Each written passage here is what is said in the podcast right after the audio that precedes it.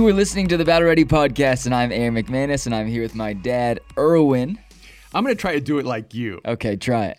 My name's. I can't do it. I, I can't do it. Okay, I'm just Aaron's dad. It's Okay. good to be here. Well, I, we have they. How sweet is the team? They made Battle Ready mugs. I didn't know where these came from. This is awesome. Are we selling these things? Keeping my coffee No. hot. No. Exclusive. There's just a box of them sitting somewhere. Yeah. No more free ads for Peet's Coffee. These are so cool. Yeah, we we did say like we're not sponsored by the coffee shops that we get coffee from, so let's just get our own mugs. We're sponsored by ourselves. Other than the LA Dodgers. World Actually, Series. and the, and the LA Dodgers. um, can we talk about something real quick? We have it's really subtle. We don't really ever we've never done this. Um, but we do have like a thing you can do on the podcast. On if you go to the link in our bio on Instagram, you can support the podcast. You can't. You can give it. You can give ninety nine cents. Oh, wow. You can give four ninety nine, like ninety about our nine, value. or you can give nine ninety nine. No, but it's kind of cool. It's because we we host it through this thing called Anchor, and then Anchor Okay. added this thing called like sponsor. And a lot of podcasts, even ones we've been on, like minimalists, Mm-hmm. they do Patreon, where you can, you know, they only give you five or ten minutes of the podcast, and then and then you go to Patreon. Can and I you give a shout out? to the minimalists? No, we have our first patron. We have ten. We have ten. I signed on this morning. I haven't been signing on because I've been doing, you well, know, all I know is that ERM stuff. John Gordon wrote a check. He wrote a check. And- well, he didn't use Anchor. That's not the point of what I'm talking about. you can go on Anchor and you can support the podcast. Really, it's just like if you know, it helps us do more things here and, and be able to. We're gonna- we want to bring on guests and kind of build this world out of what we do. And and actually, someday I would like to take this thing on tour. I think that would be really fun. That would be amazing. We can call it um, the Lockdown Tour. Unlocked. But, but In if we do, lockdown. wait a minute. If we do a tour and we're in a room doing a podcast, how will that be different than doing it in LA? What do you mean? Like if we're doing a tour and we're by ourselves in Detroit or by ourselves We're not going to be by ourselves. Oh, we would have an audience? yes. Oh, that would be epic. We should invite our first guest should be Gavin Newsom. oh, you're going to go there. I'm not gonna go there. I'm not gonna go there. I'm not gonna go there. I want to stay so out of the politics this week. Today, maybe maybe we should have Donald Trump. He's going to be available. I don't. He, it seems like he has he has lots of things to do, so we're not gonna go there. okay. Um, let's start this off. Let's celebrate. Let's celebrate. Thank you for the. Can we go into positive things today? Can we talk about how the fact that you launched a new brand, a new luxury uh, collection last week, and an assortment of things have happened. But first, let's celebrate. So can we just can we can can we just say like congratulations? Thank you so I- much. I don't know who we is. I'm I'm just saying congratulations. I'm proud of you as a son who gets to work alongside you and gets to be a part of this project. What you what you and your team has built doing this thing is phenomenal. It's been a lot of fun. December 4th was our launch at 12 noon. Yes. Rushed over here to uh, just be together to officially launch it out. And Yeah. What day did we actually launch? Was it Friday? No, December 4th. Yeah, it Friday. Friday. December 4th, 12 To noon. be honest, I've barely slept. You've Last been- night was the first night I actually really slept. yeah, it's funny when you you're congratulating me, but you've been doing all the work. No, no, no. no, no. You know, like I think this is the thing. You built it, and now I was just cleaning it. I was just hosing it down and letting it, like helping. But you, what to talk? No, I think It's your thing. I, I did the uh, create the chaos, and you did uh, bring meaning to the madness. No, no. You made all this stuff, and you were like, okay, now you got to figure out how to sell it. Oh yeah, I thought that part, that part, the the, the website didn't even occur to me. We needed a website, and Yeah. I said, Aaron, can we get a website? And uh, You didn't say that. You just said, okay. I guess, I guess we'll have to figure out how to sell it. And I was like, you mean a website? And you're like, yeah, sure. yeah, yeah, I, You I don't love- really worry about those things. I don't. It's just like writing books. I love writing. I don't really think about selling, and I love designing, creating. I didn't really think as much about selling. I just want uh, to create these beautiful things. So we launched on Friday. I want to thank everyone who has been so, so supportive and all the incredible comments and encouragements, and yeah, I especially want to help, uh, thank everyone who actually bought something. And I, Which, and- which people are, which, let's get into it. But keep thanking people. Keep thanking people. Yeah, no, it's and I and I'm really aware that what I dropped in the first uh, wave of this collection is very, very niche in terms of price range. Um, so many people responded saying, We love your stuff. We would love to buy it. Maybe one day we'll uh, be able to do something like that and have the income to buy it. And I and I'll explain a little later why I chose this particular market. And uh, but I want to thank you guys so so much. We have other things coming, and by the way, we have uh, really accessible things like this great sweatsuit and and uh, and uh, other uh, the T-shirts where the nothing wasted kind of declarations, other things that are happening. I've, I've been living in the sweatpants. oh, that's awesome. I think I'm not sure. I've bought, I've purchased them for other people. I think I borrowed these out of the sample box that we've been using to shoot our, our friends. Are you in. saying you stole? I'm saying I borrowed them. and uh, uh, can we uh, put him on the uh, the purchase list, please? This And, uh, I would be me that would put me on the purchase list. That's true. So That's just, I'm the general manager of the online store. all right, but uh, and then I have to like um, on a on a personal level. Yes. um, I was reading comments, and there were several comments I read either through DMs that came to me or comments on Instagram, and they made me cry. I was just like so deeply emotional in a good way, like In a good way. so touched and so moved, and um, because it, it was one of those things where we launched on December fourth, and anyone's ever launched a new business, a company, anything new, you understand the um, incredible energy, excitement, and the tension and the the terror um, of, of not just um, succeeding or failing, which is a huge thing, but it's also just that you're putting yourself out there. You're you're you're you're putting your ideas out there. You're putting your work out there, and you don't know how people are going to respond, and they could either love or hate it. So there's a lot involved as an artist. Yeah. And when you're blending being an artist and an entrepreneur, and so we had so much positive response. But by the end of the night, I started getting a lot of hate. Yeah. And and that that happened. yeah, yeah. And so then I go to sleep having read you know, some pretty pretty intense hate. I wake up each morning and there's like some hate waiting for me.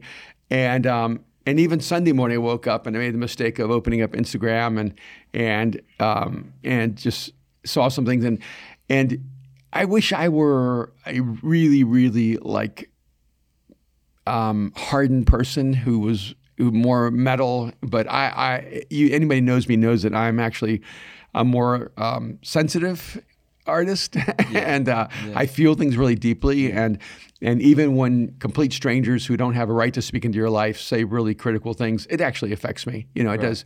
And so I've had to learn how to relate to that. And and I've realized throughout my own life a lot of the reasons. If you look at my life, there's an ebb and flow of being very public and then going private, being very public and then going private. And sometimes I disappear for four or five years at a time. And a huge part of that is that I'm not really designed for um, whatever the personality that loves celebrity or the personality that loves fame or the personality that loves that, that attention. Yeah. I don't have that personality. I'm, I'm not designed for that. I'm, I'm far more designed for a very uh, anonymous um, life, you know, Yes. a private life. Yeah. And I would, you know, like I, I would dream of disappearing and living someplace and writing books under a pseudonym and people not knowing who I was. And, Yeah. and it's only really my relationship to Jesus that made me a public person. But then once you're a public person, everything you do in life is public. So I have this tension. And, uh, and and so I- I thought it'd be really great to talk about all the things. But first, I just want to like thank everyone because if you think your positive comment didn't matter, I want you to know it really matters. It- on Saturday morning, like, can I kind of go a little bit of the play-by-play from my perspective, a little bit of it, because Sure, I sure. feel like I'll share the negative stuff a bit more than you will, because you're like the honorable Bishop Erwin McManus, and I'm the dishonorable. no, he, so here's the deal. We so Friday Friday happens. We release it around noon Right. and it was awesome. The site looks great. There's so many, you know, I have so many great friends who are sending me typos and misspellings and like, you know, you didn't do this or you need to do this and you know, Or there's too many zeros in too that many jacket. zeros. but most of it was there's too many zeros in the jacket category. I want to go into like why we priced it the way we priced it because we've been talking about the pricing for weeks. But before I go before I go into that, I want to really start with just laying out the, the let's lay out the drama. So we're, Let's- we're let's- past saying thank you to everyone who was so positive. Yeah, thank you so much because we really appreciate the support. But then I had to write a post. I wrote it in the middle of the night because I, I couldn't sleep um, about the tension that I was feeling and the dilemma of being a person who's known as a spiritual voice, as a pastor, founder of Mosaic, um, but also as a person who, all of my life, I've been a creative and artist. Um, I've worked outside of the church. And but for many many years I did it really privately so that people wouldn't know um, all the work I was doing Yeah. and uh, and and so I wrote this long post, and I've never had such extraordinary response. Uh, I mean, I woke up the next morning and To like six or seven hundred comments. and six thousand. You woke up to me because I slept because I because I slept at your house because Yeah. I was so tired. and Your house was closer than my house to, for the, to the office, and and we were up. So I left the office around eleven Mm-hmm. and then came to your house and was like, "Is there food? Can I can I eat whatever's in your house?" And then me and you sat and talked about the criticism for two hours because Mm-hmm. I was responding to basically every person who DM'd you negative things. Mm-hmm. And I just screenshotted their mean message and then would DM them from my personal one and then be like, haha, it's me. So Let's I- go. I, so I thought I did actually photograph a few of them. and- I did too. And I'm gonna and I want us to have like real specific conversations because if you are gonna send like a horrific critique or attack or Yeah. then then Battle Ready is a great place to talk about those things, especially you know to bring some correction because I think that especially Christians, I, I can tell you I don't think a single person without Jesus has been negative. They've all been incredibly positive. no, all of my friends who don't know God have sent the kindest text messages. And that's my concern is only Christians are the ones who've been like saying, hey, but I, I, I wanted to kind of like on a big scale. I'm 62 years old, which is kind of, you know, I'm not a 22 year old kid or Yeah. I'm not a 32 year old guy trying to find his way in life. Don't and, judge me. Don't do that. Don't do that. Don't use me as the judging you. example. We're just a different place in our lives. episode isn't about me. And, and and what really struck me is how many people have an opinion on how someone else should live their life. It's so only Christians, man. Only Christians. And, and Good. My, actually, my friend who does not know God, but has been to Mosaic, hits me up and goes, "Why are Christians so angry with you? I don't understand."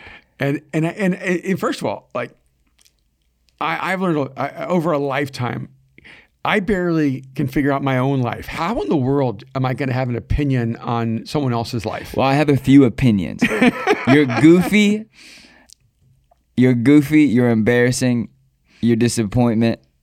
And if you're listening and following us and commenting mean stuff, just wait for my responses. And if you're trying to get my responses, I'm not going to give them to you. I can tell when you're fishing. I can tell when you're just trying to climb a ladder And, and get on your radar. and try to get on it. Yeah, because there's just people who just try to like pick a fight, and it's so funny because they're always like they're they always have like I'm a I'm a self help coach, pastor, mm-hmm. youth pastor kid, but it's funny how quickly people will get brave in the comments, and the moment I DM them, hey, let's talk about this. They're like, I'm so sorry. Like, I respect you guys. I'm such a big fan. I'm like, oh, you're just trying to get a little bit of notoriety by bashing someone else on. So. I, I guess on just on the on a large scale, like I'm in the public arena, I get what I get. But what I would Yeah. say is, if you're so passionate about how another person should live their life, like you Yes. have so much, almost like anger about how other people live their lives, I would just encourage you to spend your energy creating the life you want to live for yourself and making sure that you don't treat the people in your life the, the way you're treating someone at distance because like for me i'm i'm looking at it going wow if you are attacking me like that how brutal are you on the people close to you I'm so sorry for your husband. I'm so sorry for your kids. for your wife or for your kids because like if you are that um, opinionated and judgmental about other people you got to be careful because you probably have unhealthy relationships in your life and um, there's a lot of people who are living a life that I would go, I don't think that's really the best idea. Or some people going, man, this is, you know, that's something I, I can really um, get behind. But I don't spend my energy trying to attack those people because I have too much to do with my life. Use your energy creating your life rather than attacking other people who are creating a life. See, and that's the interesting thing. because I feel like the, the criticism that I feel like we got, I, I had a couple conversations. There was, and and if you follow Battle Ready podcast Mm-hmm. on Instagram, I tend to post all the negative conversations I have on DMs. I'm glad I don't see all those. I know because you don't watch stories, and I post them to the stories. I do. I forget the stories exist. I do. and that, that's like my one little space where I can respond and clap back, but you don't actually see it because you don't check it.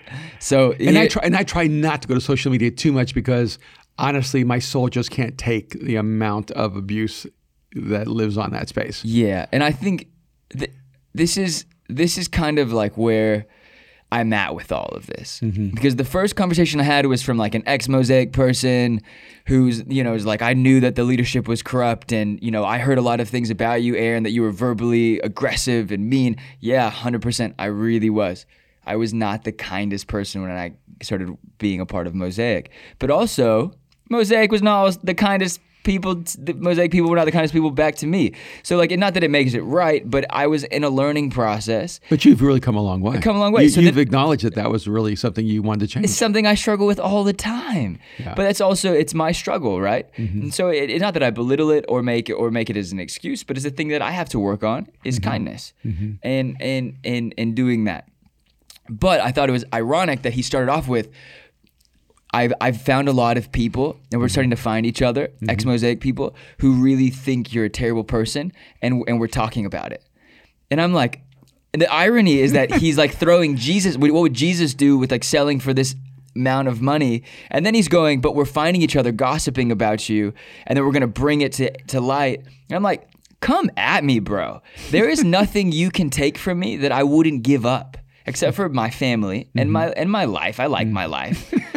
but you can take the job. You can take the the the, the like the, the public figure side. I would be grateful if you took it. Would be grateful. But there's but you but the ideology around we're going to destroy someone in the in the threat of like anonymity. Mm-hmm. And so I just started going like like you know, it is what it is. Come for me. But the reason why I screenshotted the DMs that were at you is because I do think not everyone was coming f- at you in like a negative way. There was just some people who genuinely don't understand. And there was one woman, I'll keep her name anonymous, but I do want to bring up her DM because because we I sat down and was like, hey, can we answer these questions real quick? Sure. And then you wrote your post. So mm-hmm. we were sending like long responses, and and she was super like, "Hey, this is like really helpful. I love the conversation." Because she's like pastor designer. So I do want to ask her, you her questions publicly because because then the next morning. Cause she basically was, it was like 1.30 in the morning, and she's like, "Hey, I gotta go to sleep." And I'm like, "Like, okay, re- we'll fi- finish this in the morning." And then you had write, written your post, and she read your post, and the next morning she wrote like the kindest message, being like, "Hey, I just this post really helped me, helped me understand." Hmm. And so I do think a lot of it is like lost in translation. Sure. But I do find it odd that the the posture is negativity first, Yes. criticism first. Let me mm-hmm. attack this first. Why mm-hmm. is it so expensive 1st And so let's I would let's go in. Can we get into it? Can we we're in it right now, but can we go into some of these questions or do you have things you would like to Did like you to want me to respond to some of the questions she had? I, I would like you to, Okay. but would you? Is there anything you want to say before we get into? No, I think we have a because list of things we want to address. because I think she's an example of someone who has questions, but really was coming from a more sincere place, yes, and which is different than people who just want to like throw hate because it makes them feel better about themselves. I suppose. yes, You know. I like those people. Yeah. because there's nothing you can say to me now. Because this is like how it feels. Probably from like 12 p.m. to 1 a.m. It really hurt. Like we were sitting on the couch. Mm-hmm. Yeah. We had the West Wing on in the background. Yeah. And we were just like both on our phones, and it just sucked. Yeah, it feels like a like a gut punch, and and I just have to absorb it. And A gut punch. It feels like a punch to the face. like you're getting but speaking of that, I I, I think it was uh, Mike Tyson who actually said that social media is a place where people can act like um, they used a different word, but you know, like jerks yeah, because they know they won't get punched in the face. ironic. And and I do think that when when you send hate from an anonymous site, you're basically a coward. And like if you're going to send hate, at least just be yourself and just say what you're going to say. And you know, I I have to be public. Like I have to take all the criticism publicly, and and and all the affirmation, whatever's there. I'm not doing it secretly. I'm just doing it as me. So if you're going to come at me, just you know, be you and don't hide behind something else. Yeah, yeah. But also, this is this is the irony, right? The, the thing, I, the reason why I like called a lot of these people out was because private DMs are one thing, but the internet is public. Mm-hmm. S- Like people don't ha- have hold anything back when it comes to us. So I don't. I mm-hmm. feel like I want to treat people the way they treat us on the internet. If you want to come for us, we'll, we'll I'm gonna at least respond publicly. Mm-hmm. But some of these people were posting on their stories pretty hurtful things. Yeah. So then I just responded to them specifically because if you really want to call us out for being Christian leaders and you're a Christian, then let's have let's let's have a conversation. But you should have DM'd us first and take it to us privately, say I want to have a conversation about this. That doesn't mean you're going to get a seat at the table every time because we don't have the bandwidth to handle every person that dislikes us. Mm-hmm. But to some of them, I'm going, oh, you want to patronize us first and demean our and demean us and the things that we're doing, but you don't want to actually have a conversation. So this is the funny thing. One, also learn how to argue.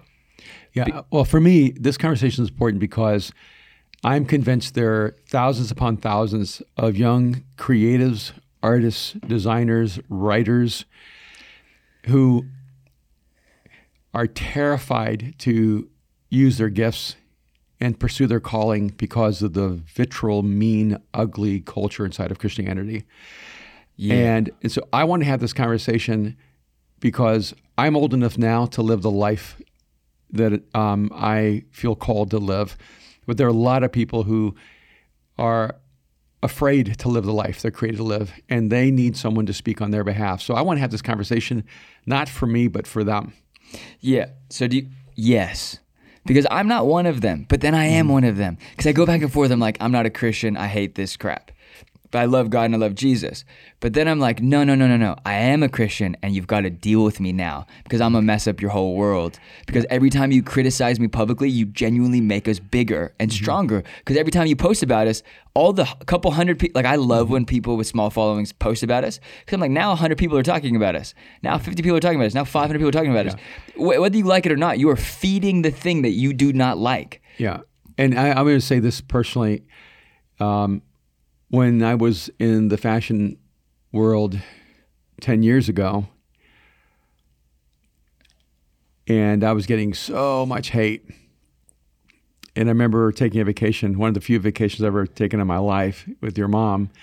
We take vacations now because we realize rest is actually good. Yeah, it's really good. I And then we it. work on the vacations. And I remember sitting with her, um, this little place, telling her that I didn't know how long I could do this. Um, she said, "Like, what do you mean?" And I, I said, "I just don't fit in the Christian world. It's it doesn't reflect who I am and what I care about as a human being." And um, I thought, when giving my life to Jesus, I would be entering a world filled with compassion and kindness, Yeah. with grace, Surprise. and and I said, I, I don't know if my soul can take this. And Kim goes, are you, are you saying you don't believe in Jesus anymore? And I said, No, no, I'm saying that Jesus is the only reason I'm here. Yeah. And and I remember I was having not a crisis of faith, but a crisis of the faith. Yeah. And um, Yeah. and and then when I came back a couple of years ago, when I wrote um, The Artisan Soul, I disappeared for six years before that. I remember being in the backyard and I immediately got canceled for being a heretic for something. Yeah. And I told Kim, I said, it's okay, this time I'm ready. This time I know it's a war. Yeah. yeah. and, uh, but I thought it was a war um, against a different um, army, you know. Yeah. But the war is is a, is a war f- from inside. I wish it was war f- from the outside, but it's not. It's very interesting, isn't Yeah, it? and and so I I think this conversation is really important. The one we're going to have even specifically now because um, I'm ready. I got the DM. we cannot let Christianity stay at the level of thinking that it's at. No, but I, I wrestle with this because it's do you try to educate everyone or do you just try to take the people who are willing to go with you with you? Yes, that's what you have to do. But you also yes, there were two options. You ha- It's the yes to second one. Okay. you, you you but you you give language to the people who already were with you like like there are people all over the world in fact people dming me saying this is what's been in my heart but i never had the language for it Yeah. see and i feel like in some ways god's crafted me to bring words to what people already feel inside of their souls And you know what? It was hold on. Mariah McManus is calling me right now on FaceTime, and I'm just going to answer it because I just want to make sure. Hey, hey, just so you know, we are filming the Battle Ready podcast, and people will hear you. Can you just say hello to everyone? Hello, everyone. Can you tell them that that um that you're going to do another episode of Battle Ready with us soon? Please call me back. I lo- I love you. I love you. I love you. I just had to make sure. You know, when you're a little such a cause, you got to answer.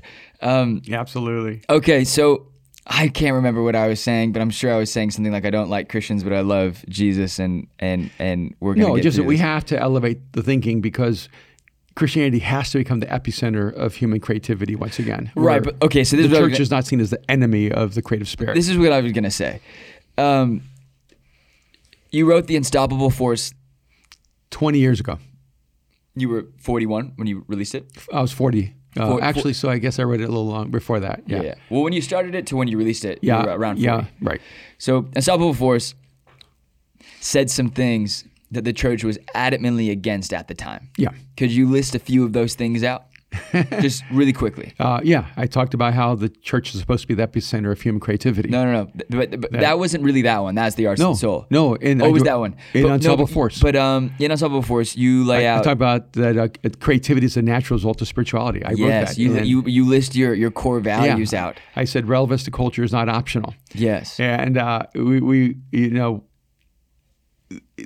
even in Unstoppable Force, I was arguing for actually the anthropology that every human being is a creative, and it's the artisan soul became basically the, you know, the sequel of Unstoppable Force, force from the church to the individual. And Unstoppable Force might be one of my favorite books you've ever written in your life. It's a little harder to read. It's harder to read. Yeah.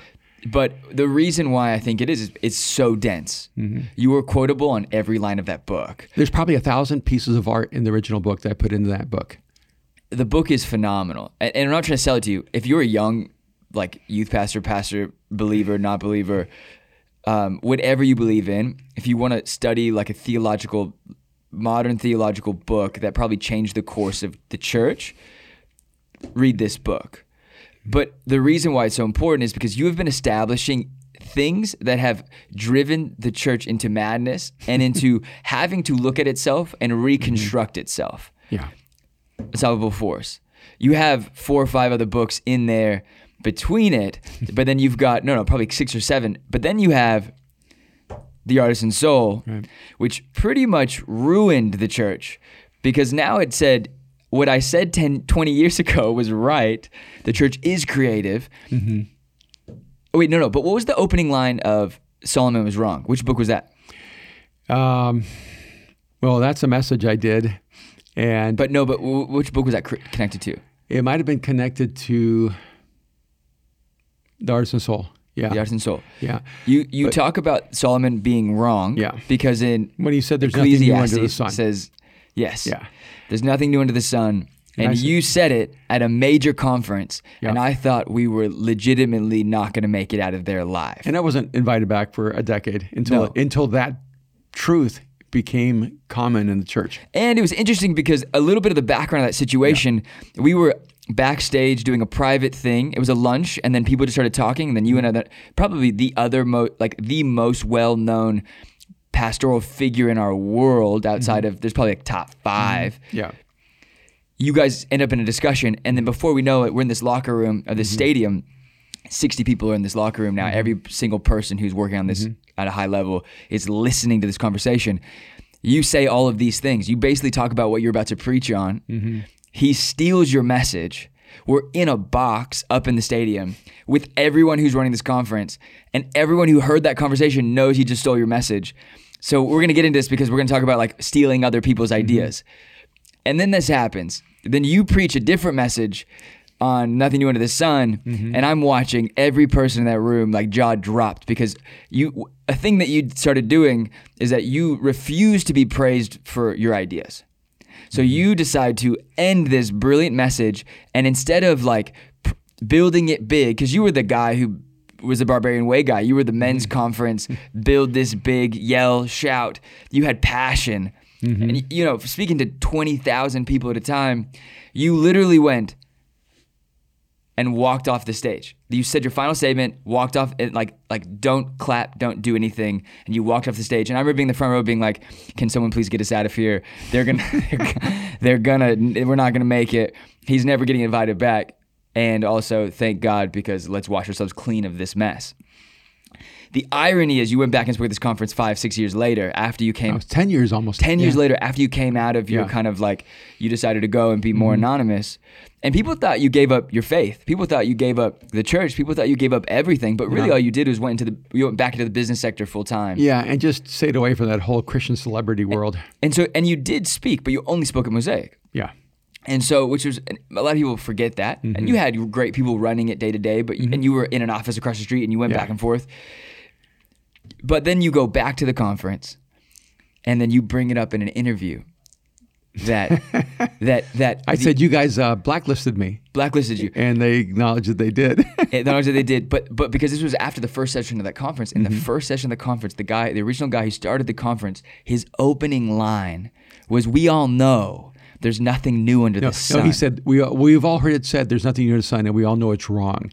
And so 10 years later, he's actually saying what I said 10 Right. years Yes, earlier. yes, yes. yes. And he's confirming it. Yes. And that person's actually a friend, but Yeah, in, in the Yeah. moment 10 years before, he did not agree with you. Mm-hmm. If anything, it was like an uh, like a theologically shattering idea Yeah. that how could anything in the Bible actually be wrong? And that's where, like, uh, after an unstoppable force, I wrote Chasing Daylight, and in that book, um, I talked about how humans, what makes humans unique is that we have the ability to create, and that our choices actually co- create the future. Yes. and that in fact in the book i write i write the the most spiritual activity you will ever engage in is choosing and and it was in fact that book got banned from christian bookstores because i wrote it right in the middle of 9-11 so interesting. Those same Christian bookstores went bankrupt and now they don't exist. yeah and because i actually said that the idea that the safest place to be is in the center of the will of god is absurd. Because the most dangerous place to be is, is in the center of the will of God because He's not worried about you dying because he doesn't see death as a tragedy but as ac- actually as an upgrade.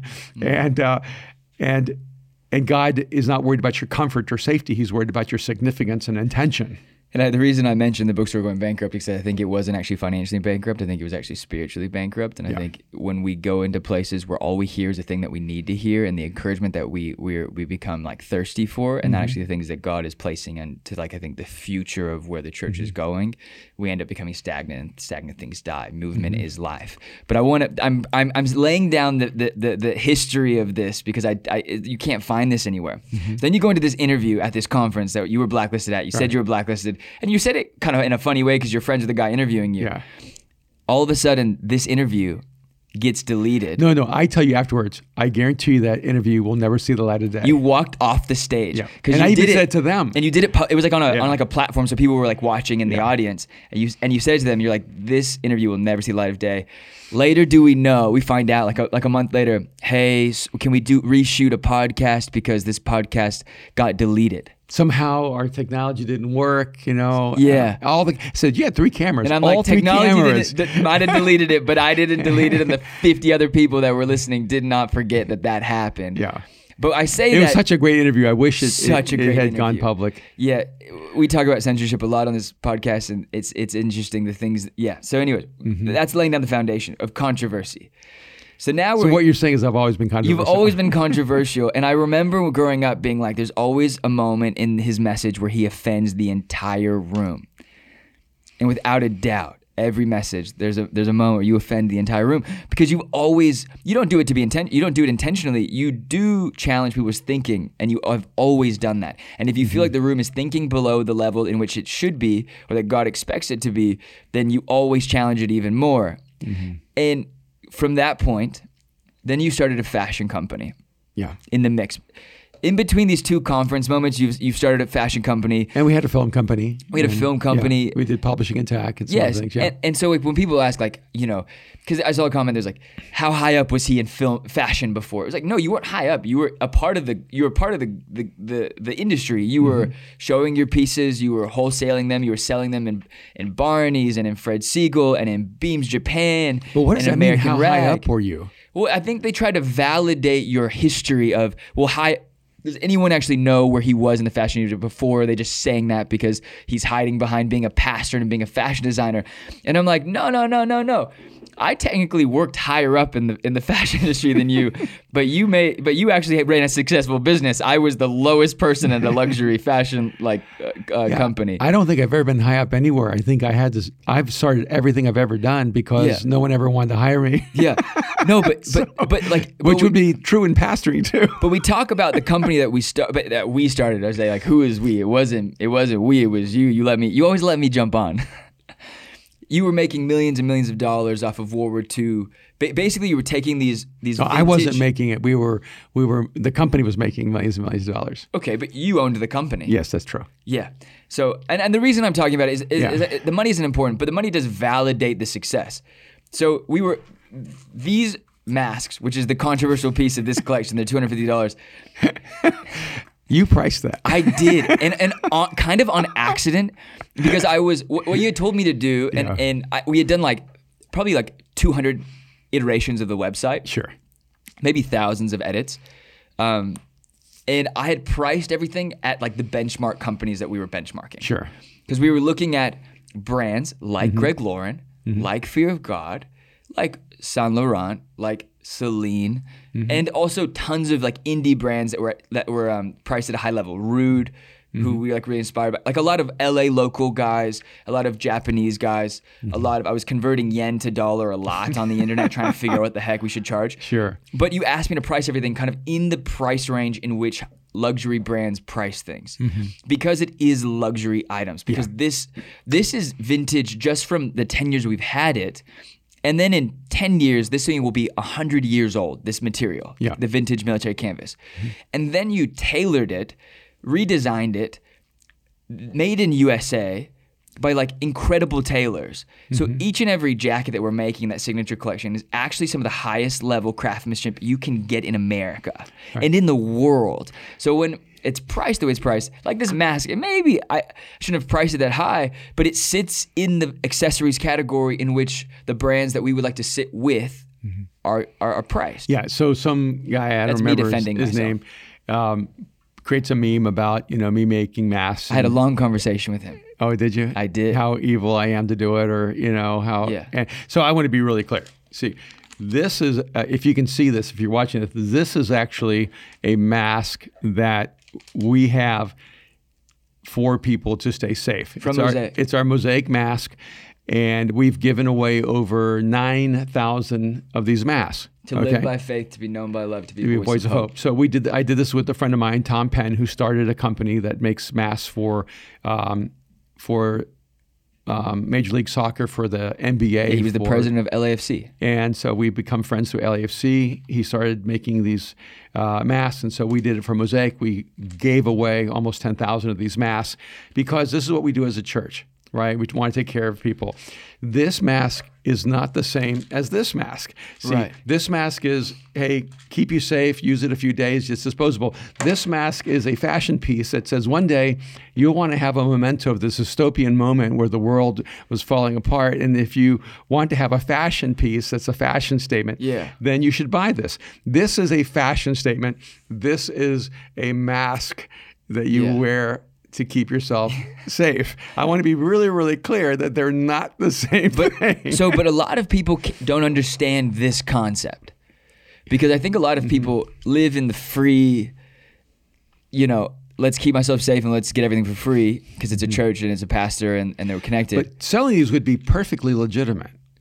We just Right. decided to give them away.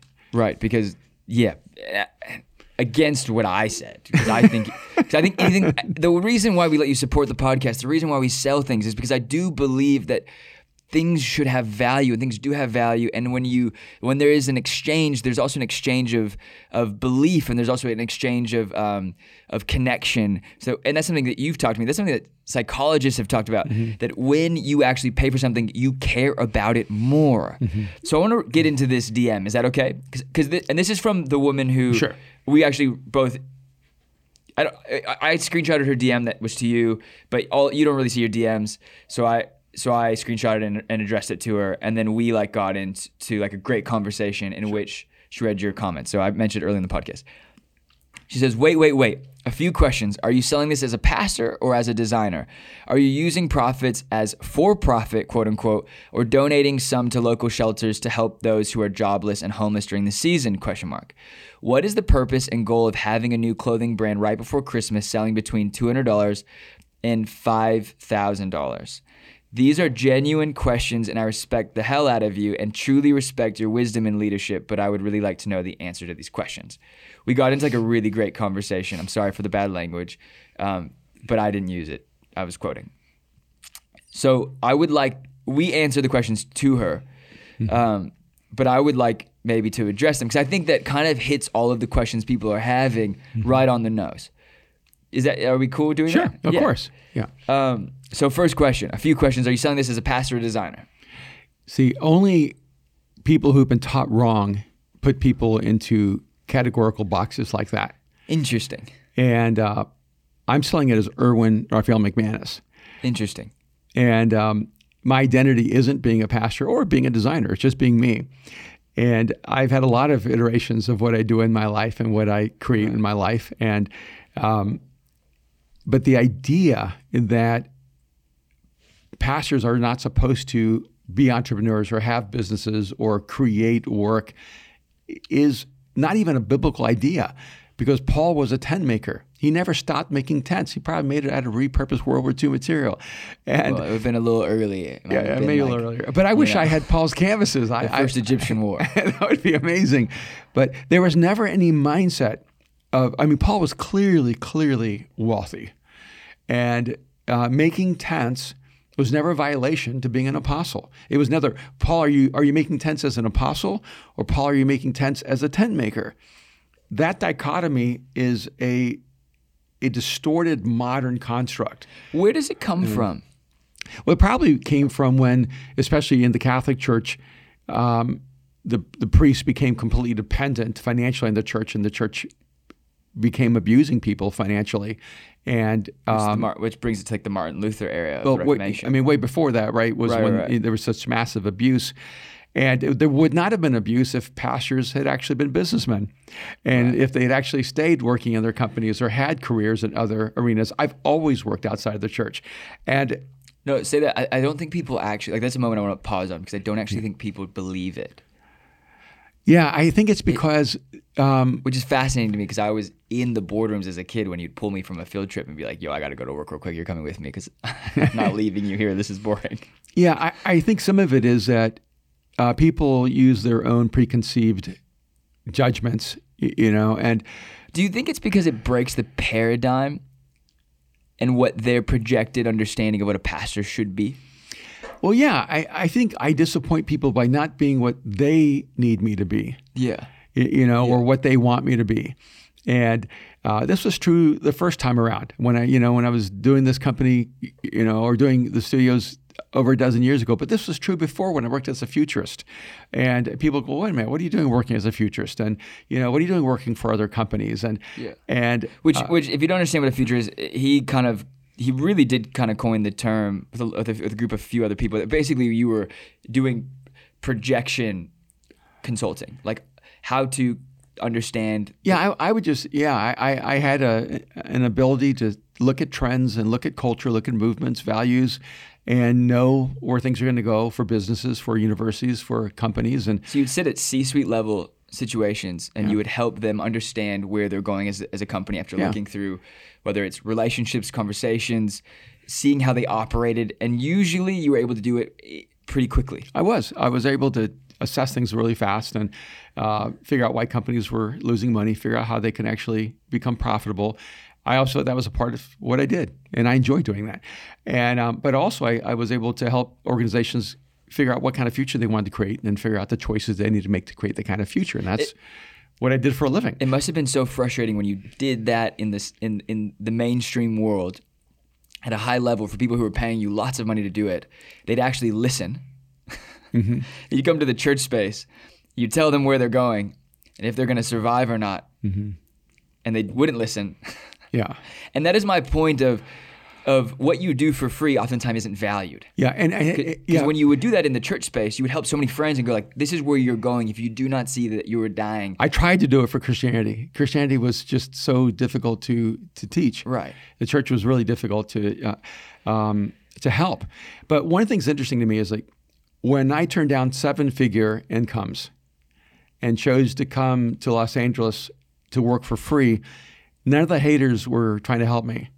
no, And when I decided to become the pastor, and my opening salary was seventeen thousand dollars a year total package, um, no one was trying to supplement my income. See, I had to go work because I had a wife and three kids, and and uh, and all of you were you know young. You and Mariah were three and one month old, and and um, and if I had seen the church as an economic platform, I would have stayed in the South and Midwest. I could have pastored a really large church, and I mean, I turned down seven figures both in the secular and the church world. And it is something I do love about Texans because the- because there were some very wealthy Texans when you were in Dallas saying, "What do you want?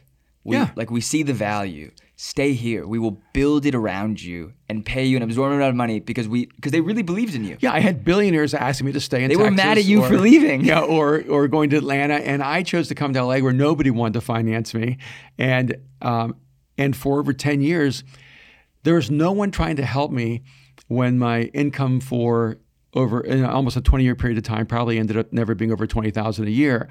And for 10 years of my life, I didn't make over $12,000 a year. See, there was no one going, oh, wait a minute, this isn't right or this isn't fair. And so I always think it's interesting that people want to give input when they think you're making too much, but nobody wants to step up when they think you're making too little. It's so interesting, isn't it? And I I made choices. Like I've never needed the church to make money. I've actually lost money because I chose to serve the church. Right. And so I, I think some of the mindset is do you only want pastors who do not have entrepreneurial gifts and capacity leading the church? Or do you want people who actually can run businesses and actually can create wealth, um, also serving the church?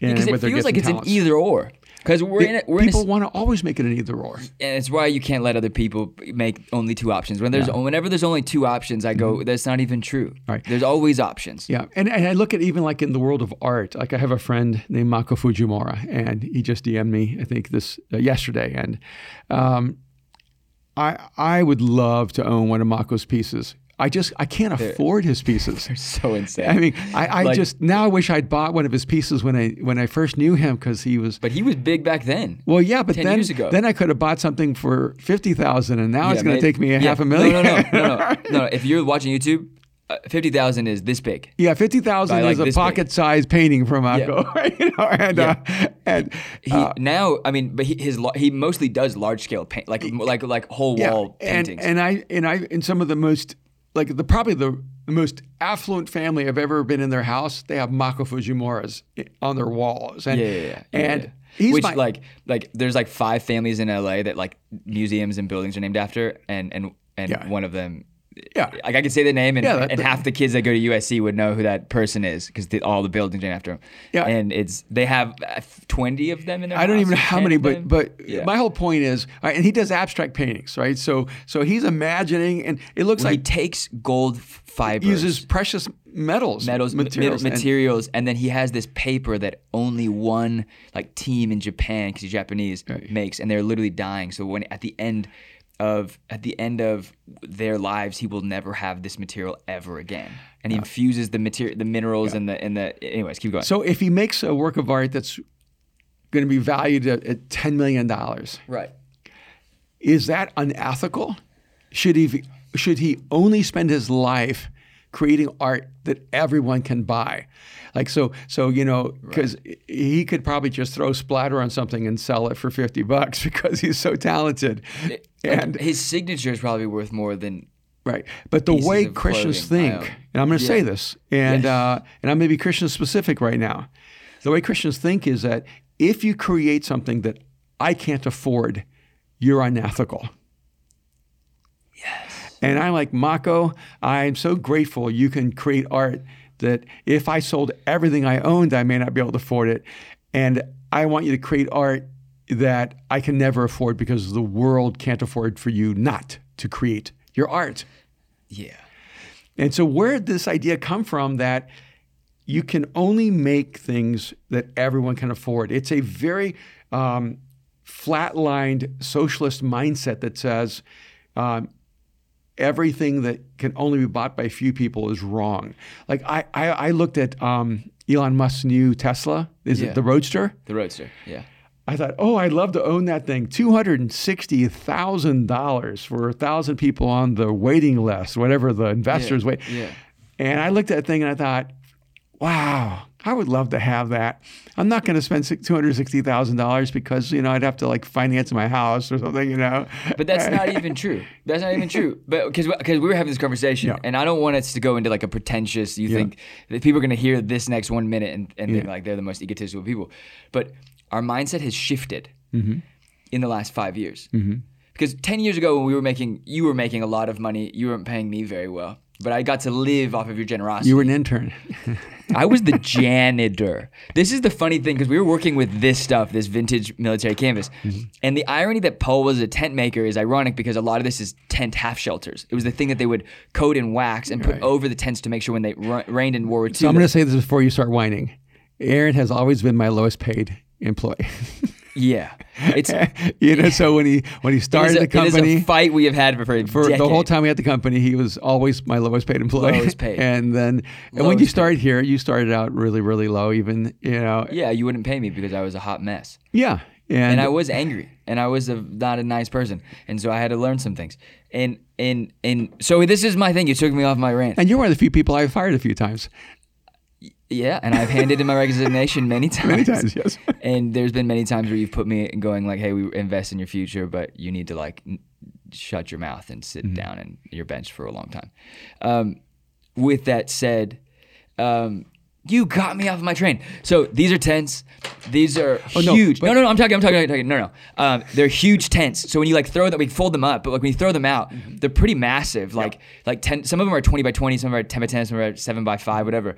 But they smell so insanely bad. And not individually. Like if you have this mask, like we wash it, we put a treatment, we like even put it in like an like aromatic like room so that it smells better. But when it sits in your car and it sits in your house, which so much of this is sitting in my apartment that I've had to the point where I, I can't stay there anymore because it smells through the floor. I can smell it.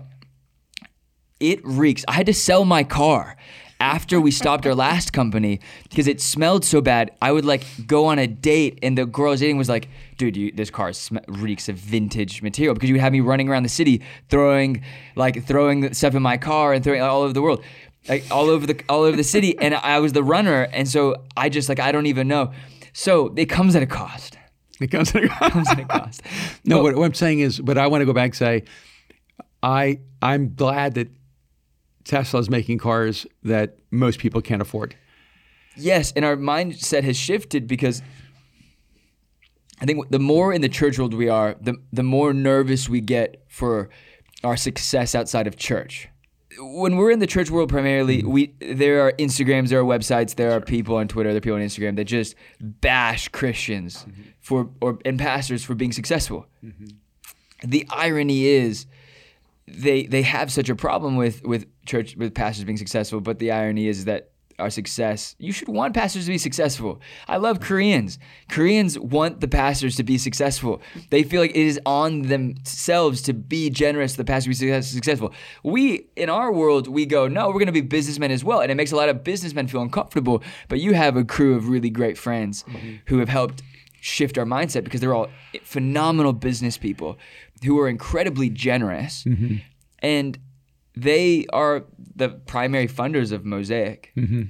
And they also are people who are like, no, no. You sat down with them at a dinner, like Yes. uh, like three weeks ago. Yeah. And then you called me and were like, all the prices are too cheap. Yeah. So this is uh, so this ex- answers part of the question um, with pricing. I sat down with three of my friends who are super successful, Yes. and they um, started asking me questions about the line. I showed them some of the photographs and everything, and then they asked me the price point. I bumped it up a little bit in my head, and I said maybe around here. Yeah. And they immediately all said, uh, you're way off. You're charging way too low. You don't have a viable model. Uh, if we're going to help you, it's like all, they all just took it on, saying, you know, we're we're you know we're going to help you think this through, and um, and then one of them just looked at me and said, you need to have more respect for yourself Yeah. and your brand and your value. And so we started working that through and I, I had to kind of step back and reflect on that and and I never went up as much as they recommended I should go up. Right. I right, kind right. of found a, a midpoint in there where I felt like, okay, we're going to have a viable company if I do this.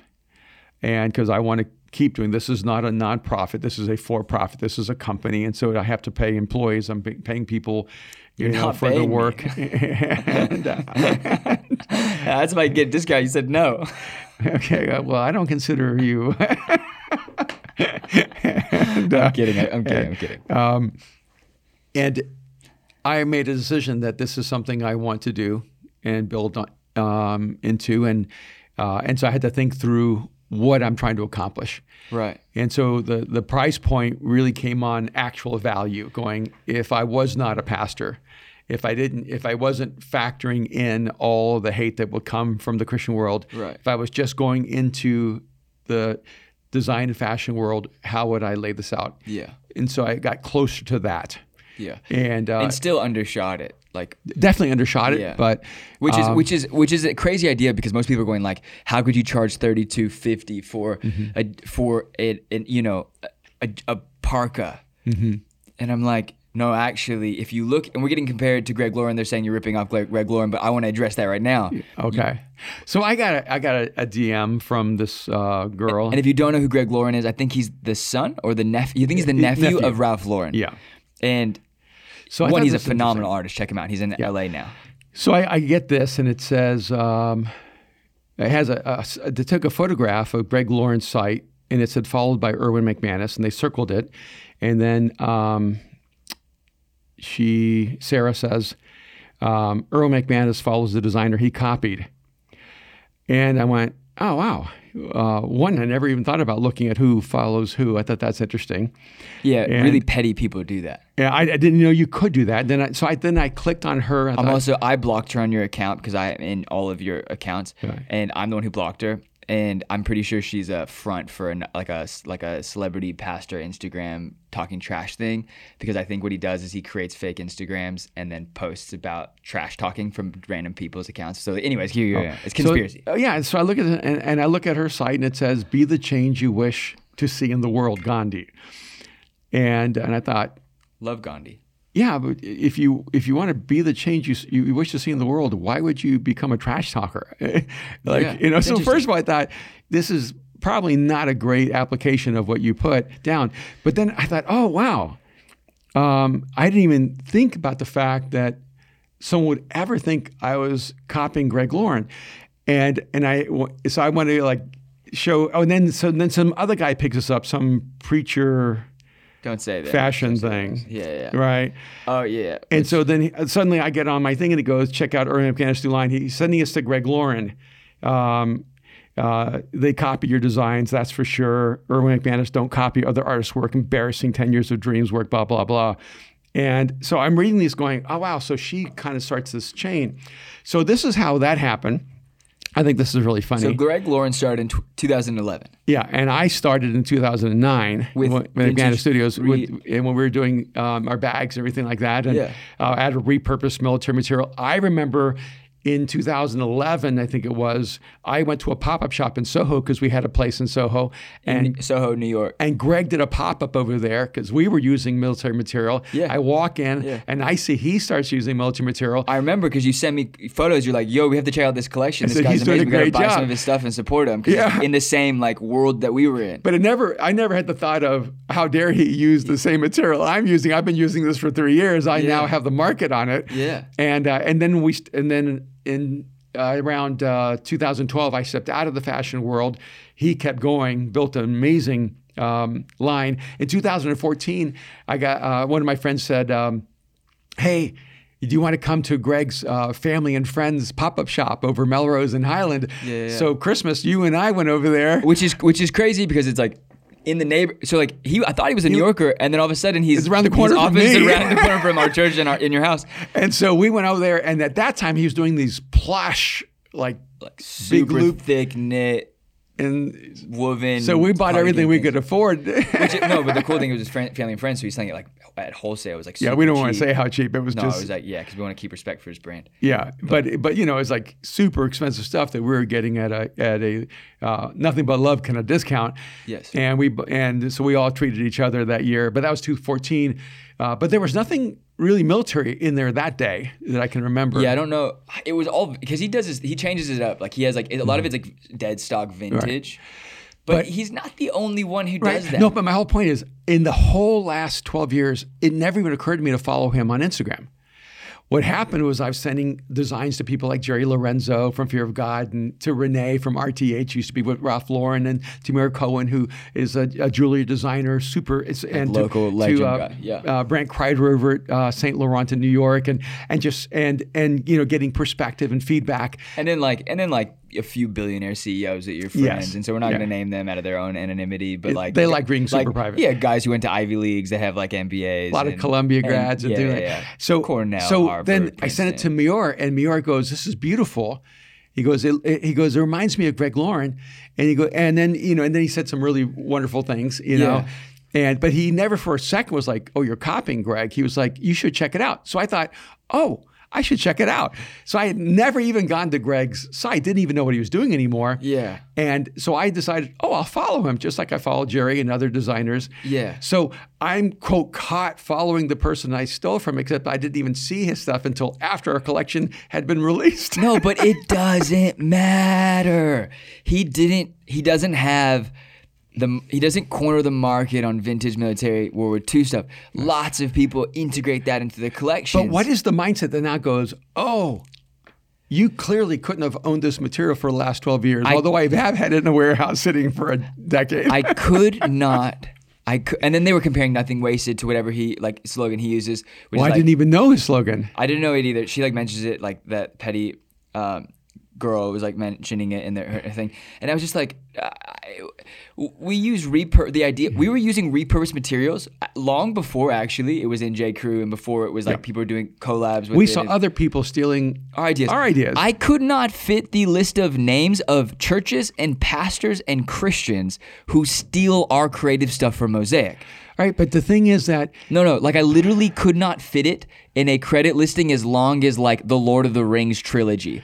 But because it's a church, it should considered open source. Yeah. But it doesn't not piss me off when I'm like, yo, you could have at least tagged us and let us know.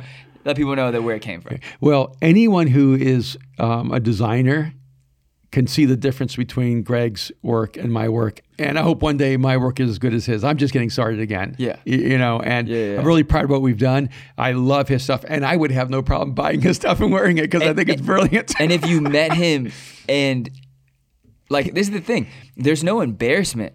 no, he would know that there's a difference. He could see the difference. In fact, he might be insulted that someone might think that For sure, he'd be like, I've been working on this for 12 years. These guys did it for three months, and then they're being compared to me. Like that'd be, th- th- but that isn't the point, right? Like people just want to hurt you, and people want to hurt us. They, they want wanna prove away- somehow that you're not valid. But the irony is that Right. if they're comparing us to Greg Lauren, we are underpriced. yes, I was going to say. His stuff is even more expensive than ours.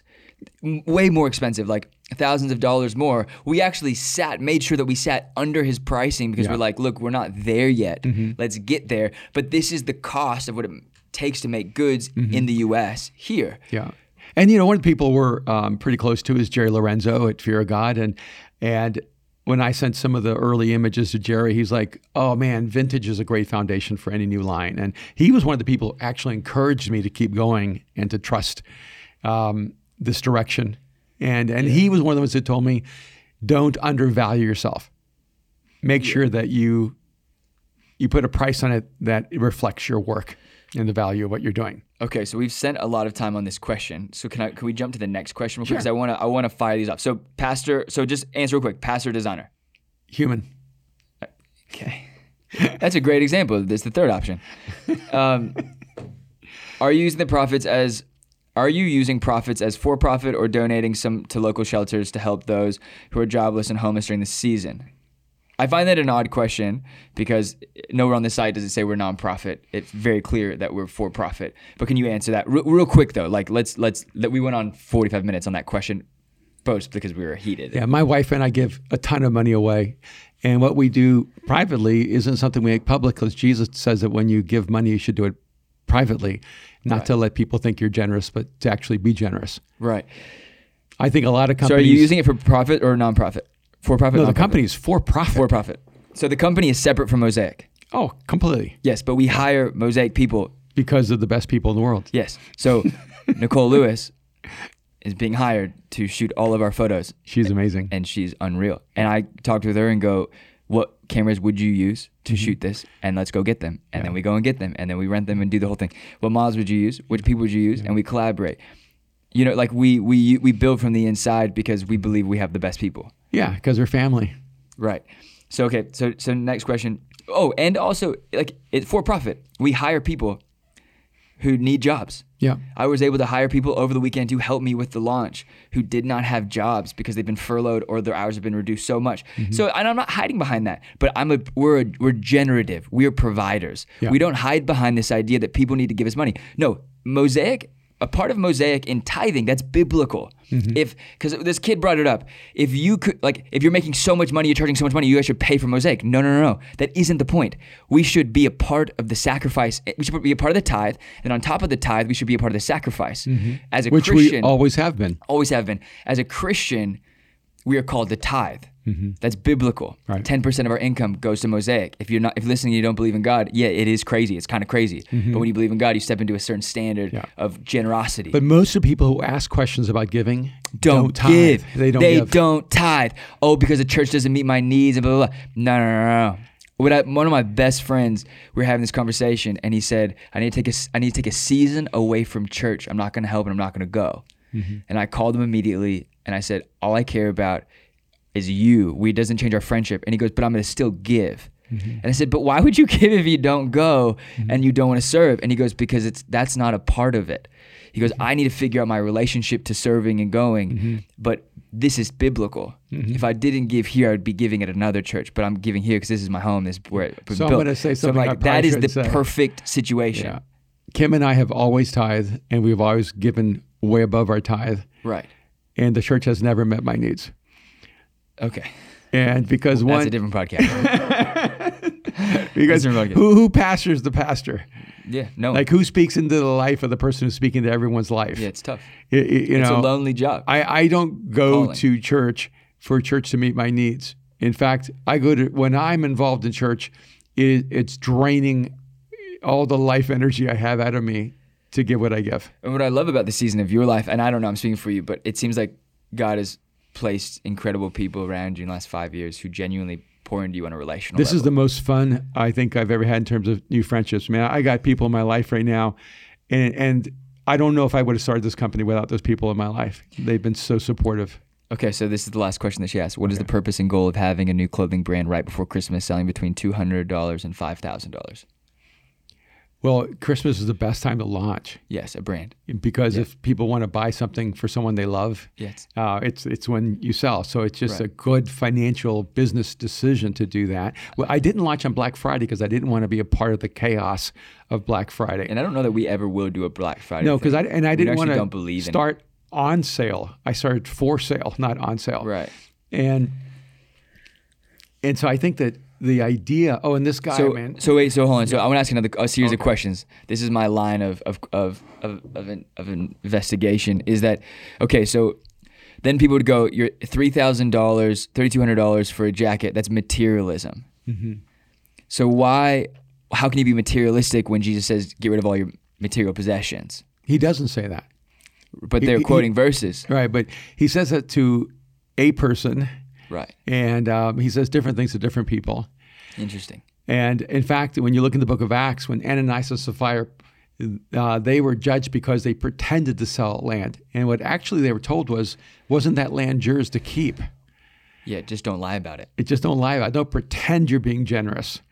And which is one of the reasons I'm not connecting the company going, oh, you should buy this jacket because we're doing this. No, if you can't afford the jacket, don't buy it. And but if you can afford the jacket, it's something that um, you would really appreciate. And I think it's really interesting when you look at um, like fast fashion Like Zara, Top Shop, and people buy stuff that is H&M. highly disposable all the time. Yeah. And the you know the the two most expensive jackets that are in the military vintage design, um, those jackets will actually have more value in 20 years. Yes. I mean, in 20 years they're going to be 100 years old, It's art. Yeah. and you can't destroy those because the war didn't destroy them, and 80 years of, so of storage didn't that. destroy them. And Yeah. to me, something really timeless and beautiful. And um, I do consider them art, and I think that art is timeless. And And craftsmanship, craftsmanship is one thing. So like the difference between I would say fast fashion and luxury fashion is you can find similar things at both. Mm-hmm. The difference is how it's made. Google Zara in Brazil. Google a lot of these places in in second world countries, third Mm-hmm. world countries, and and Google their factories. Like we're making our stuff locally by by like incredible people. Yeah. And I'm sure we're gonna get into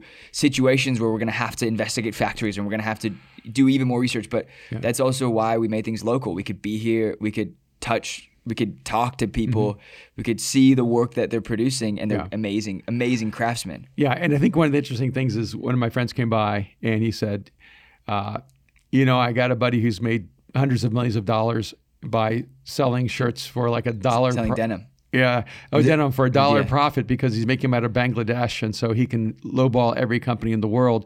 Yeah. but you're at a dollar you're- cost. Yeah. but you're using sweatshops. You're use you're you're you're using people. humans. Yeah. And uh, and what what I think is interesting is like this this mindset of you should charge almost nothing, and then we should be against dehumanizing sweatshops. Look. If you want to make sure people are taken care of when they're working, you got to be willing to pay more money. That's true. And uh, So I don't. you should. So you should pay me more money then. yeah, you know, and, and so like it. if I were looking at it from a just like, oh, I want to take advantage of being a pastor, Yeah. then I would have made sure I made I bought one dollar t-shirts and sold them for twenty, you know, or sold them for fifty, whatever. Because then you have two hundred and fifty thousand people who you know um, are are fans and love what you do, and they can they can all afford it. Yeah. So if I were actually trying to design something to take advantage of being a pastor, I would have made everything under hundred dollars, and it would have been a fast and easy way to have a 10 20 million dollar company Right. I did not want to use my relationship as a pastor to the audience I have to build this company. Yeah, that is the actually the irony is that Yeah. people are like you're using the fame that you got from church. Well, one, most people at Mosaic don't know you're well known. Yeah, They that's like true. they have because you keep the Christian industry world so far out of like Yeah. we don't have a Christian bookstore at Mosaic. We- We sell your books and we sell like some of Mm-hmm. your friends, but like they don't have this idea that there's this whole industry that they need to go to other conferences and be a part of. Like I would say 90% of the church doesn't realize that there's other like things out there Yeah. in that way. Because so many of the people have come to Jesus at Mosaic and so we, it's like a, you're very protective. Like hey Mm-hmm. go here go to church here and there's some great people but you know this is the this is our home. We're building this. If when people call you out for saying you use your fame here to do this I'm like no actually you're you're you're you're, you're also don't like the word famous or celebrity because like in context like we're not that famous. We're not that celebrity. Only in like a niche world are we well known. Yeah, we're, we're, we're anonymous to almost all 7 billion people on the planet. Yeah, it's just like the one point zero one percent who's really useless and angry that like has a problem with it. Mm-hmm. Um, and so when we're in that space, I'm like, I, I, I, I- you got well known because you wrote really great books and then you spoke all over the world, mm-hmm. and because you built churches in the ghettos and they grew mm-hmm. with diverse people with artists and people were fascinated by it. So they mm-hmm. brought you in as a case study as the how is this guy growing things in a way with no money, with no support, mm-hmm. with just people who were serving and building and he's serving and building. So that's the beautiful thing about that. So if you if when you make that point of like if I was selling stuff under hundred dollars, I that's that's I'm selling to the church market. Right. And if, if I'd wanted a get rich quick scheme, I would have built a company where I sell everything for under a hundred bucks and it would have been the easiest success. I've actually chosen a path where success is really difficult to achieve. Yes. I, I've chosen to try to create something where my relationship as a pastor has zero uh, benefit virtually. and when you sell something for $2,600, you sell something for $3,200, you either create something with quality that inspires people and compels them to buy it and want to wear it, or you don't survive. And so, if anything, you should realize that what I've done is I've made sure that my Christian celebrity, which I don't have, but that's what people are trying to, you know, point to, has almost no bearing on whether I succeed or not. If I'm not a good enough designer and artist, I will fail. And all of you who want me to fail, you'll get to enjoy that. Yeah. And um, but I wanted to succeed or fail based on doing something that I'm really proud of and that I felt would be timeless. And Yeah. um, so I'm actually really proud of it, by the way. And and and just a question for the haters. Yeah. And for the people who like to talk trash, we sold a lot of those jackets. We sold a lot of those jackets, and not and ironically not from like, you know, I can't afford that jacket. That's the irony. yeah. So No, so you don't want to address it. No, I want to address the Right. success. We sold a lot of stuff. We did. We made money. we're a we're a suc- we're a success in our own right in that w- in, in that we have made sales and things are growing. And it's like it's hard. How do you sell s- black sweatpants that cost 260 bucks when no one can come and feel them? All I'm gonna say is that they're really soft. They are really, really soft. That's what I'm wearing right now, and I, I, I wear them every day right now. So and, th- and this is my this was my response to the one kid who like had shot with some of my friends. This, this photographer, mm-hmm. I think his name was Ty, and I was like, basically, I'm gonna talk like, thank you so much for fueling this conversation because I screen recorded our entire DM conversation and then I posted it to Battle Ready Podcast because mm-hmm. some of you, you know, you you know, whatever. I- I think I think people should see how other people talk to people in private. Mm-hmm. And he's like cussing me out having this conversation, and I'm going, look, you're fueling my greatness because you're saying I'm a materialistic person, but I want to create the greatest materials on earth. Mm-hmm. And I'm going to use, and I'm, and I'm not hiding behind Jesus, but if you're going to use Jesus, I'm going to say he made, he turned water into wine and turned it into the best wine. His response was he gave it away for free. And I'm like, there is no winning in this conversation because your rationale is not actually legitimate. Mm-hmm. So what I what I'll say to this is that every time you talk about us, mm-hmm. we get larger even if you hate us.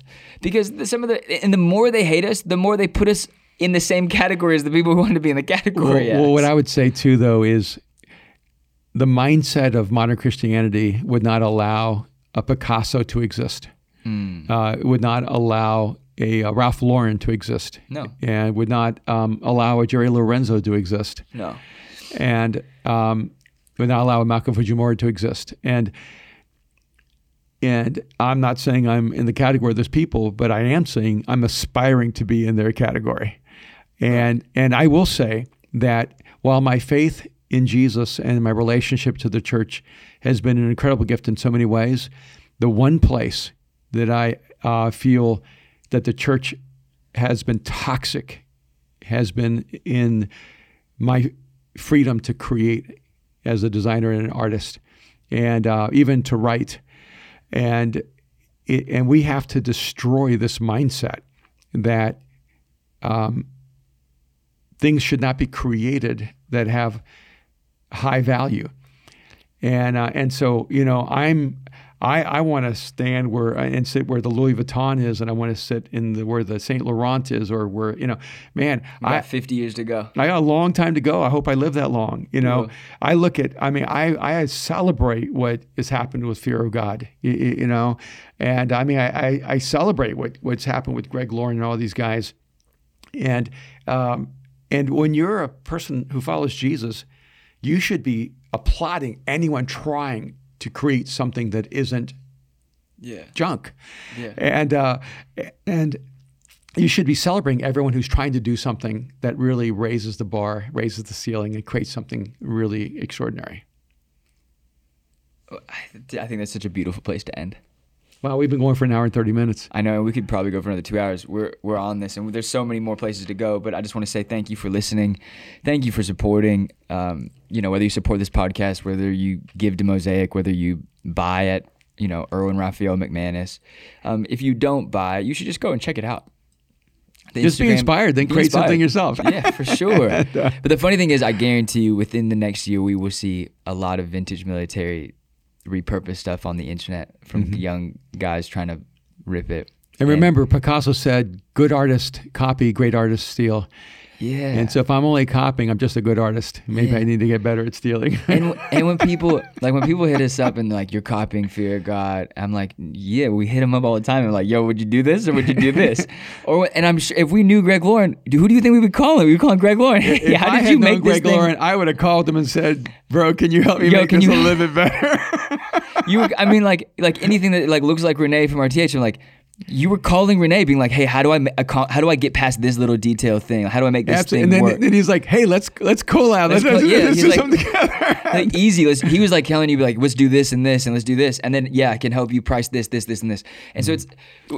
it's if we are gleaning from our friends, we are learning from our peers, and and I'm the one going through your Rolodex, being like, hey, can you ask this person what they would charge for this? And you're calling Brant, and being like, what would you do? And he's sending back he's sending back research and data because Yeah. that's what he is. He, he knows how to do those things. so can I can I close with a uh, a quote on Instagram? From Jerry Lorenzo. Yeah. Yes, sir. I want to read this. This is in response to your post that you put the, the most recent post. Right? Yeah. So I, I uh, one of the lines I wrote was, "If my wounds can help one artist find the courage to create, then it's been worth the pain." And so I woke up and Jerry wrote this: "Super sad, and you're experiencing hate." But super excited about those who are now free to express their God given gifts at the highest level and love our God who gave us those gifts sim- simultaneously. The church, in many ways, has revealed some ugly sides that it has to reconcile with this year.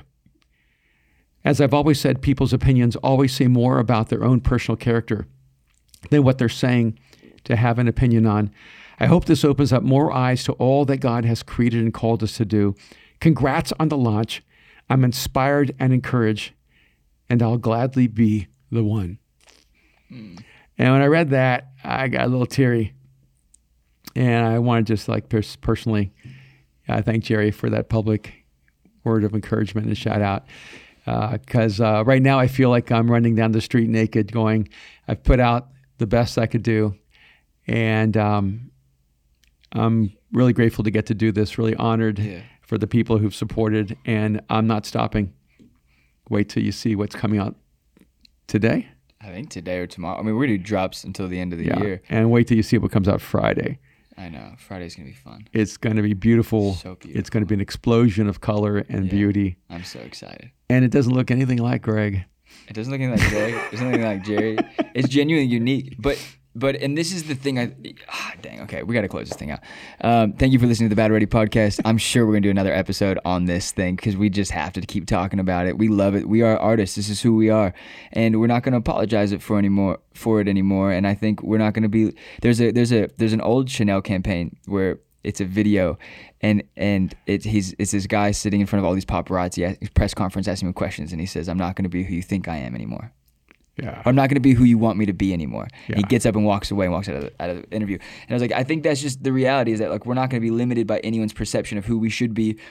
I'm like, you should be pr- so pumped that we love Jesus as much as we do, and we love building things as much as we do, and we're going to take risks. Yep. And if we fail, we failed big. And if we mm-hmm. succeed, we're going to succeed big. Mm-hmm. And we could not tell you all of the things in our lives that are the miracles. Like I'm mm-hmm. living in a miracle right now of one of your friends' generosity and I I literally like I can't post this. I can't even talk about it because people would come at me so hard. I'm living in the miracle, and I laughed because I had prayed and said, "God, I'm mad at you," and and I walked into this this gift He gave me, and I told you I said I told God I was mad, and He gave me this, and I think God's response to our frustration at times is so much different than we could have ever imagined.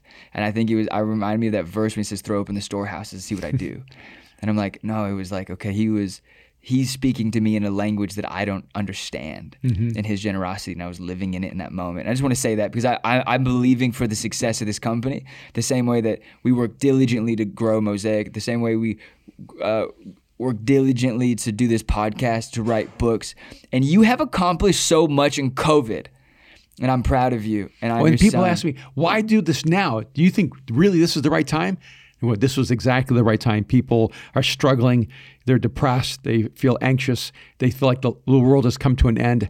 I wanted to create something new to let people know Yeah. that in the middle of crisis, you can still create. And then in six months, when our team is quite large, and we take that family photo, and I'm gonna post it going, these are all the friends I hired when you were hating. We're gonna keep going. We're gonna keep pursuing greatness and achieving excellence and making this thing successful. Thank you for listening to the Battle Ready podcast. Um, we love you so much, and we are so grateful for you. Um, merch should have shipped out this last week. Thank you for being patient. And we are so pumped. You can support the podcast. You can rate and review us on iTunes. You can go to um, the, the link tree link in our bio on Instagram and you can support it financially there. You can give 99 cents a month. And we're so pumped. Um, we really don't expect anything, but you know, we do believe that there's value to this podcast. And if you get value from it, we don't do ads except for our friends' ads. we do this. So we hope you enjoy. And if you're listening and you don't go to church and you want to check out a church, check, uh, join Mosaic for the holidays, mosaic.org slash live every Sunday, every weekend. You can check it on YouTube too, whenever you want. Um, we'll talk to you guys soon. All right. Take care.